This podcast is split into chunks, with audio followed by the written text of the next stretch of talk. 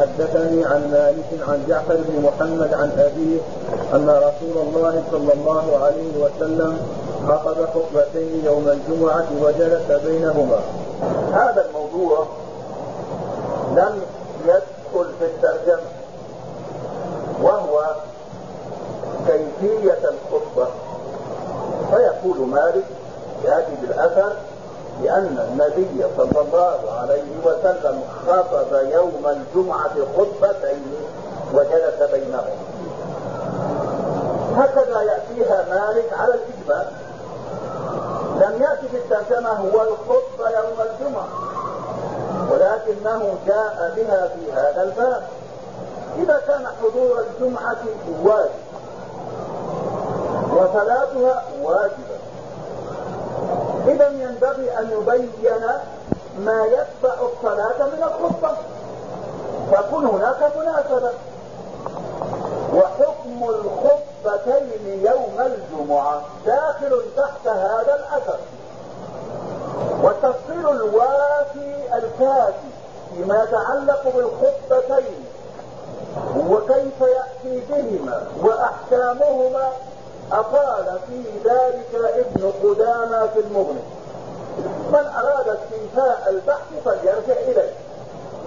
وكلهم أجمعوا على أن الخطبة واجبة يوم الجمعة. وجاء عن عمر رضي الله تعالى عنه أن الصلاة قصرت يوم الجمعة. أي بدل الظهر أربعة صارت ركعتين. وأن الخطبتين محل الإيه؟ الركعتين ولكن تقدم لنا أن من لم يحضر الخطبة وأدرك الركعتين أجزأته ولا لا؟ بإجماع ولكن أثر عن عمر لا يترك أي في الجملة وعلى الجمهور لأن الفرد الواحد إذا فاتته الخطبة ما عطلها أما الجماعة من حيث هي فعليهم أن يؤدوا إيه؟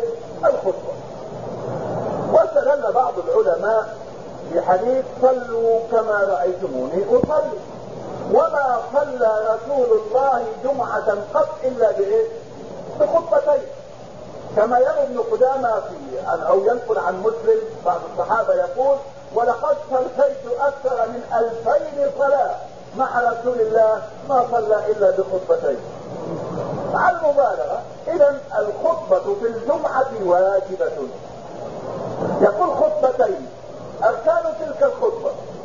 موضوعها يتفقون على أنه ينبغي أن تشتمل الخطبة الأولى والثانية على حمد الله والثناء عليه والصلاة والتسليم على رسوله صلى الله عليه وسلم وقراءة آية وإيراد موعظة.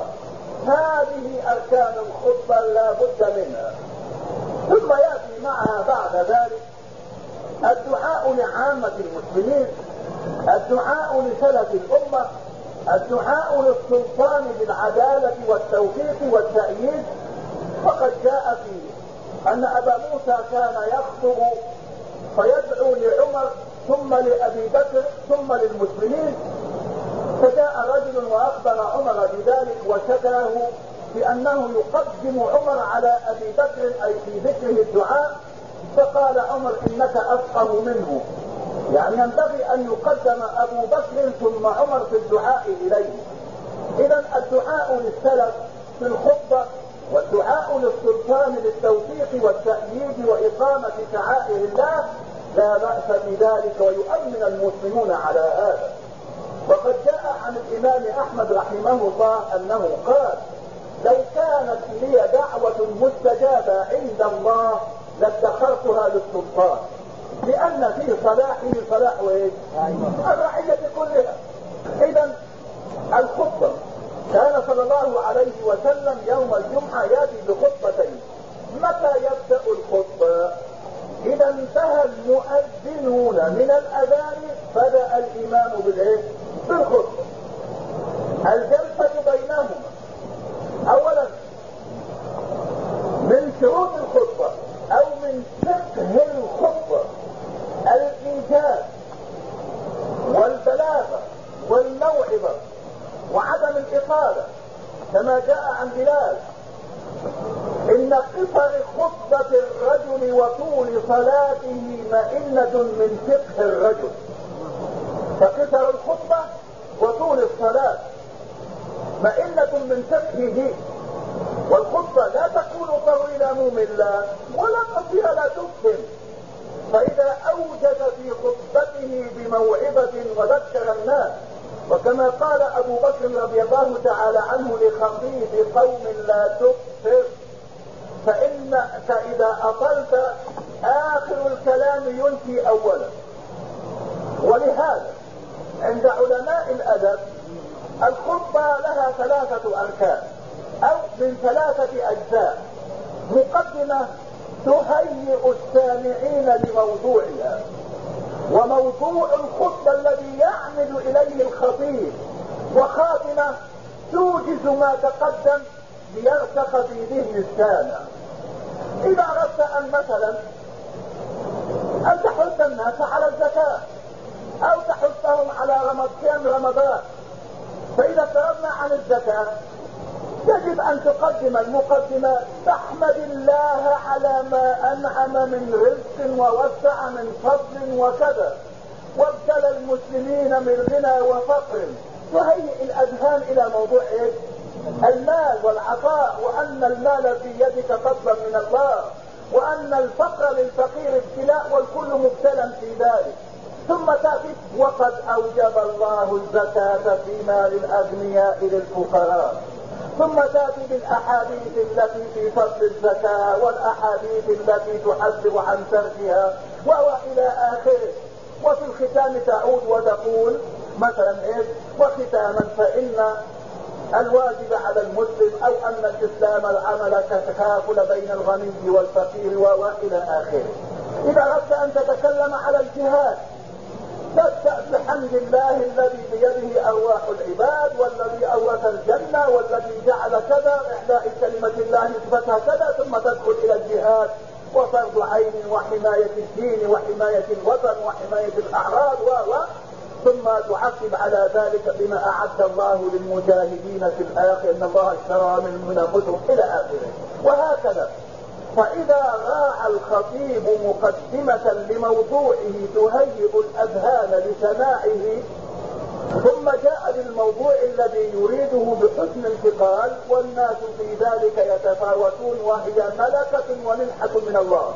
ذلك فضل الله يؤتيه من يشاء. وبإيجاز أجزاءه ذلك. والجلسة بين الخطبتين إلى أي مدى يجب يقول العلماء بقدر الجلسة بين السجدتين. إذا سجدت ثم جلست ثم سجدت كم تمكث جالسا بين السجدتين بقدر هذه الجلسة. ثم يقوم ويحمد الله ويثنى ويأتي أيضا بأركان الخطبة مرة أخرى وإن زود جاء بموعظة ثانية أو عقب على الموعظة الأولى كل ذلك سواء. ثم يدعو للمسلمين كما قدمنا ولعلماء المسلمين أو إلى سلف الأمة وإلى ولي أمر المسلمين بالخير وتم إيش؟ وتمت الخطبة. ثم لهم في ذلك من شروطها أو آدابها أن يخطب قائما لما جاء عنه صلى الله عليه وسلم وجاء به القرآن الكريم تصويرا للواقع. وإذا رأوا تجارة أو لهوا انفضوا إليها وتركوك. باعث قائما. فقال السنة أن يخطب قائما. وهذا أعظم تأثير في النفوس.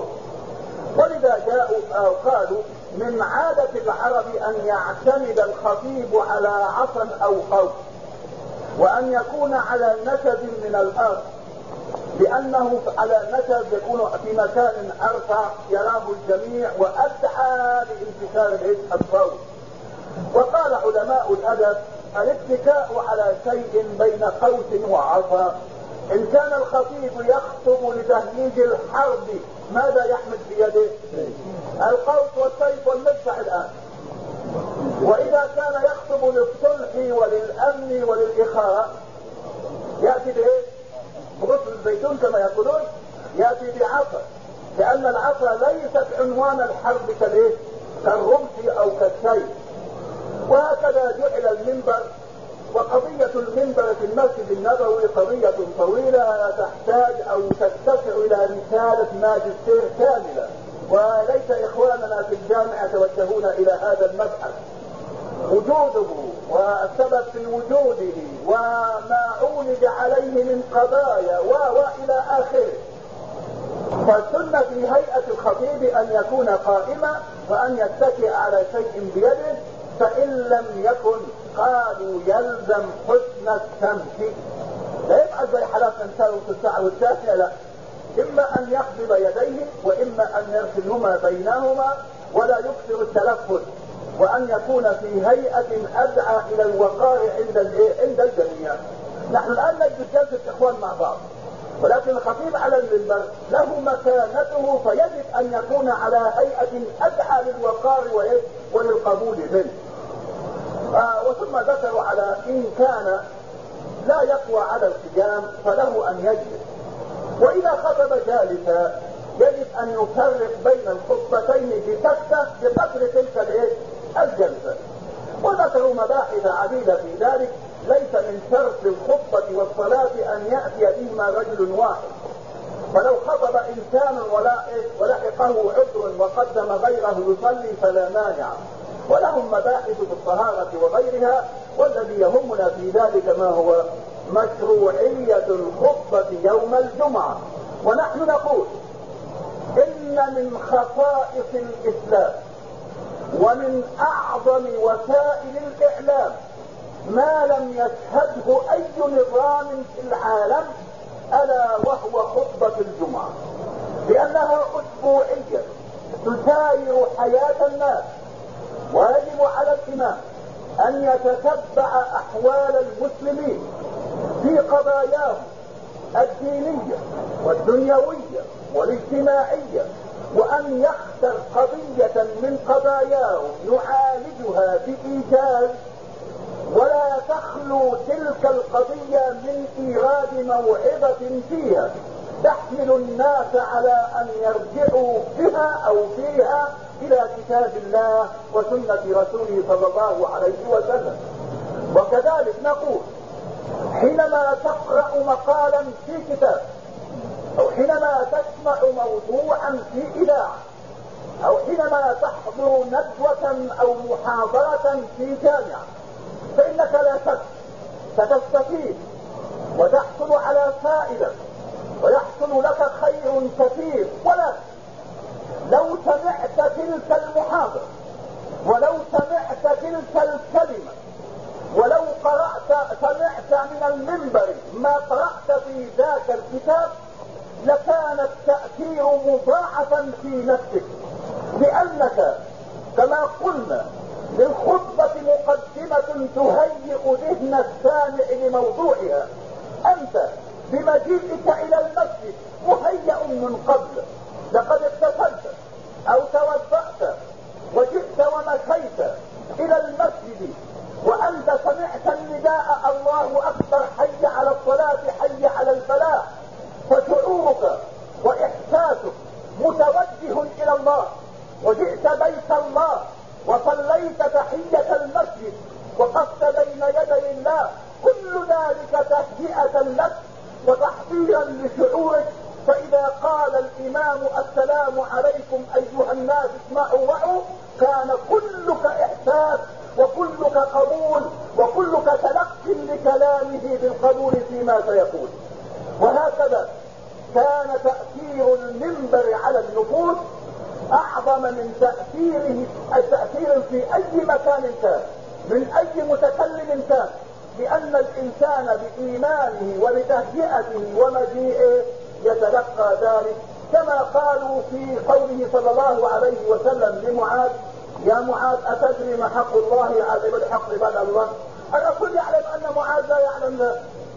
الرسول يعلم أن معاذ في حاجة إلى من ينبهه إلى ذلك ولكن قال له ذلك ليجمع شعوره وحسه وليلقي اليه سمعه حتى اذا قال جوابه تلقاه معاذ بكل قوة وبكل امكانياته اذا خطبة الجمعة توجيه للمسلمين في كل أسبوع قضاياهم في كل أسبوع ومن هنا كان بقاء الامر بالمعروف والنهي عن المنكر اجباري والزامي يتلقاه المسلمون من منبر المسجد من تأسيا برسول الله صلى الله عليه وسلم.